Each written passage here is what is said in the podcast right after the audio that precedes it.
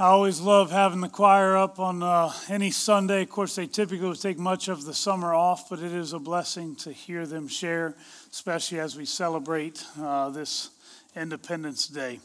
Uh, as I begin this morning, I want to just share with you guys that it, it is a little bit of a challenge to preach on specific holidays because your goal is not just to say what everybody else has already said over and over again, which is typically what happens on a day like today. We want so much to be able to bring the patriotic message. We want to be able to bring the message that, uh, specifically, my first thought when I thought of a, a Fourth of July or Independence Day sermon uh, is to go back to if my people who are called by my name will will humble themselves and pray and seek my face and turn from their wicked ways, then will I hear from heaven and forgive their sins and heal their land. And obviously, we look at our church and we look at the nation that we're in today, and we recognize the need for redemption and restoration. We recognize the need for repentance even within our land, and we want so much to see revival take place. It would be easy to just almost cherry pick a message on something like that.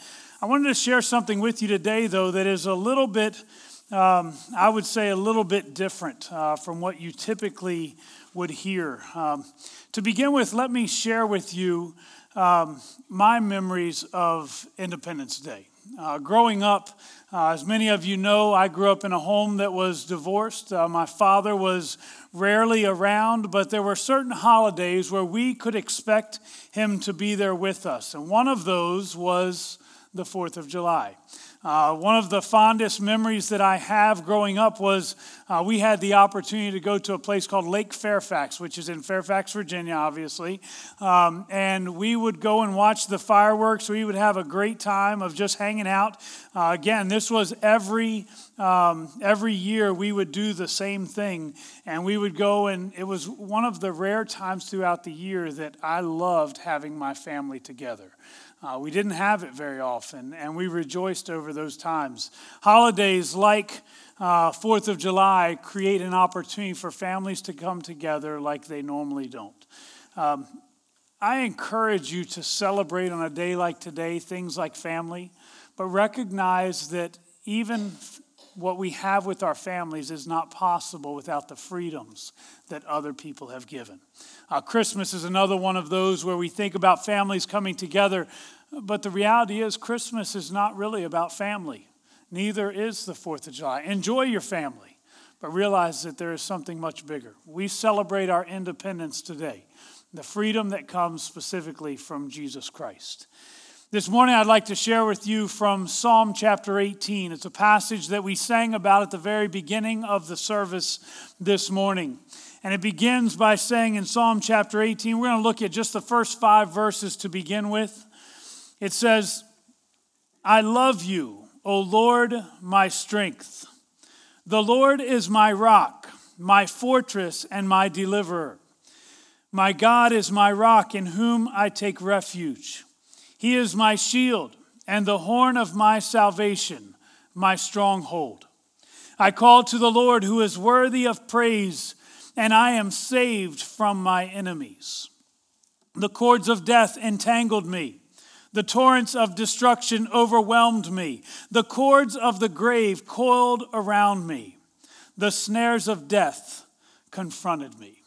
I will tell you that as I read that passage, I see an individual who is very much aware of his sorrows and his struggles, the pain that David was experiencing. He begins with an expression of appreciation to who God is. I love you. You are my fortress. You are my strength.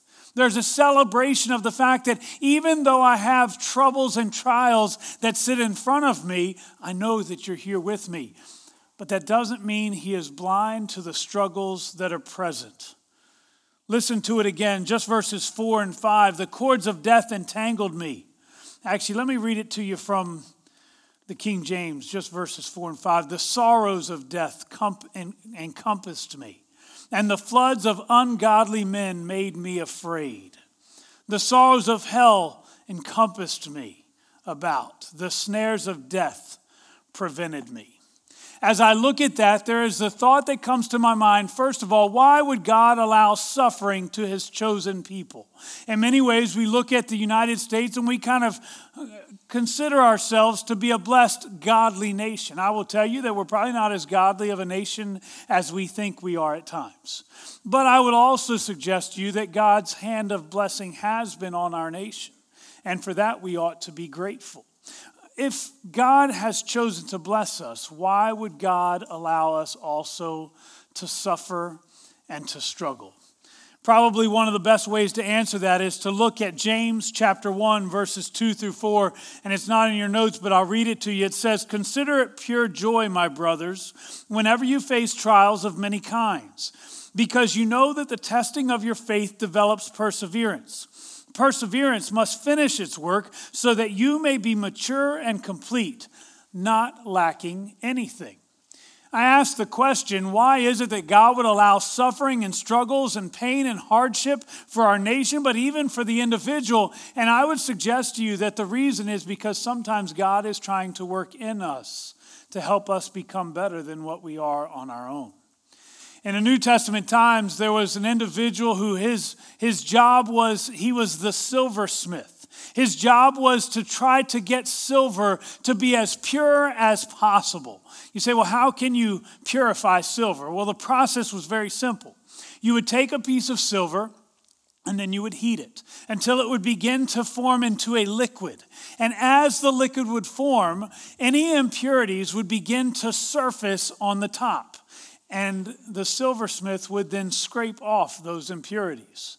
Then he would have to heat it even more. And he would continually do this over and over again, repeating the process, skimming off what's called the dross, all the filth and all the disgusting things that were there. And only when he could look down into the silver and see his actual reflection did he know that the silver was truly pure. In the same way, I believe that God allows us often to struggle and to go through hardships, often because He is wanting to scrape away the dross, to draw out the things that do not belong in our lives, so that we might become truly pure, so that when He looks down upon us, He too can see His reflection and know that we have become the children of God that He desires us to be. It's easy for us to assume that any difficulty must be Satan attacking, but often I would suggest that God is simply trying to prepare His people for better service. No matter how you slice it, David was, as we heard last week, in a whole heap of trouble. By the way, I loved the fact that you kept sharing that with us because that is the world in which we live. Now, we don't have much problem admitting that sometimes we are victims. In today's society, everybody is a victim, either a victim of somebody else's doing or a victim of our own doing. But nevertheless, society doesn't have a problem admitting that we are victims. But David did not just play the victim role, David decided that he would much rather be the victor. Now, if you like the victim role, I'll tell you already there are plenty of people who uh, do enjoy that role, but you're not going to enjoy this message because my job is not to make you victims. I want you to be victors. I want you to know that there is hope, and it's found only in Jesus Christ. The key to this sermon is found specifically in verse 6, where it says, In my distress I called upon the Lord and cried unto my God. Two keys today for moving from victim to victor. First, there must be a confession of weakness. David was finding himself in distress. David, when finding himself in a battle, when finding his mind being attacked by doubt and defeat, he admits he is weak. He cannot defeat the enemy. Now, we don't necessarily see a statement of weakness word for word, but I'll show you that he is declaring his weakness in just a few moments. But I want us to realize today that the first step in moving from victim to victor is to admit our weaknesses. You see, it is in our weakness that often we will find the greatest strength possible. In fact, in, in the King James Version, 2 Corinthians 12, 9 and 10 says, And he said unto me, My grace is sufficient for thee. For my strength is made perfect in weakness. Most gladly, therefore, will I rather glory in my infirmities, that the power of Christ may rest upon me. Therefore, I take pleasure in infirmities, in reproaches, in necessities, in persecutions, in distresses for Christ's sake. For when I am weak, then am I strong. When we begin to recognize our own weaknesses, we become far more dependent upon the one who can give us strength. I would suggest that over the years, one of the greatest downfalls for America has been prosperity. We have been blessed in so many ways, and what has happened is we have come to a point where we no longer recognize the one who gave us those blessings, but rather we depend on those blessings almost as if they are our God. We need to reach a point once more where we begin to look to the one who gave those blessings in the first place. Where we begin to recognize that just as He blessed us, He will be there to provide for us and to take care of us moving forward. Now, I want you to notice the turnaround. Verse 9 said, His strength is made perfect. This is still from Second Corinthians. His strength is made complete in His weakness. I heard a fellow pastor say this, say it this way. He said, I confess my weakness that I might possess his strength. The reason why a lot of us never move from victim to victor is because we refuse to admit our own weaknesses. You remember the Roadrunner and Coyote story? Most of us remember it as little kids, or some of us as adults. I don't know when it actually came out. I, I saw it as a kid. Coyote did everything he could to be able to uh, capture or to kill the roadrunner. And I often wondered as I looked, why didn't he look for help? Maybe it was a pride issue. You know, there, there were other coyotes, I'm sure, but there was always only one coyote trying to catch a roadrunner, and no matter what he did, it always failed. He was unwilling to ask for help. He was unwilling to admit his weakness and eventually give up. No matter what he did, he would never catch the Roadrunner because the show would be over. And then, of course, we would never be able to watch it again. But the point was that no matter what he did, it always ended up in failure. Well, in many ways, in many ways, we are similar to the coyote in that we are not willing to admit that we don't have what it takes to get the job done. Often, what has happened is our weakness has become the thing that has defeated us. But God's way of thinking is not man's way of thinking. And God says to admit the weaknesses in order to possess His strength. For His strength will not fail, ever. His success is guaranteed. So the first key is to confess our weakness. But there has to be more than just a confession. I have confessed my weaknesses many, many times and have fallen on my face because I have failed to do the second thing that David did to move from victim to victor. Look at verse 6 again. In my distress, I called upon the Lord and cried unto my God. David not only admits his weakness, but also pursues God. After the confession, there must be pursuit, not pursuit of the enemy, but of God. David realized that his problem was too large, but he realized that there was a solution that was available to him. David declared that he was depending on the Lord to deliver him. David's dependence on God is found in his pursuit of God. And our dependence on God is found in our pursuit of God. Do you know what happens to most of us? We face those moments of hardship and trial, and we become so focused on the hardship or the trial that we stop seeking God. What happens is we think, well, we can fix this and I can do this on my own. But actually, what often needs to happen is we don't necessarily need to fix the problem. We need to seek the master who is able to fix the problem. God is the only one that will give us true victory. I understand that there are things that happen in our lives, and sometimes they're not the way we would have planned. And we wish that things were different. And I'm telling you, the only way that things can ever be different is to allow Jesus Christ to be the one pursuit for us. we must seek after him above all else. What does that look like? Psalm chapter 42, verse 1 says, As the deer pants for streams of water, so my soul pants for you, my God. In other words, just as the deer depends on the water to not only cure his thirst, but to also provide protection, David depends on God to cure his thirst and provide protection from the enemy. You see, is that water that provides the sustenance, and it gives him almost a boundary so that when other animals come to attack, he has a way of escape. We've often looked at that as only uh, uh necessarily so he could drink of the water, but the reality is that that water is something that he needs to protect and to provide. Do we truly seek God as a deer would seek the water? Or do we just kind of haphazardly pursue God on Sunday morning? We must seek the Lord just as a deer pants for the water.